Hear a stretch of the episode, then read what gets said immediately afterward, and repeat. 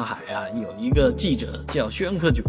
很多年大家都非常的害怕他站在自己家门口，因为他到自己家门口的话，就不是有这事儿，就是有那事儿，而且都是不好的事儿，啊，当然最多的事情就是火灾了，啊，每次火灾的第一现场，宣克炯都会站在那里报道，而上海另外有一位啊毛贼，因为。这个先生他就特别喜欢火灾，哪里起火了他就往哪里跑。哎，这个人呢就是趁火打劫啊，这是古话来着的。嗯，古人都知道失火的时候很多给了很多人机会啊。啊，这位先生就是趁着火灾的时候呢，到处去啊偷东西啊。现在的这个小偷那么少，那他趁着这样的呃机会去偷东西，难道不会被发现吗？事实上，这个监控总是会把它呃记录下来的，所以偷多少东西啊，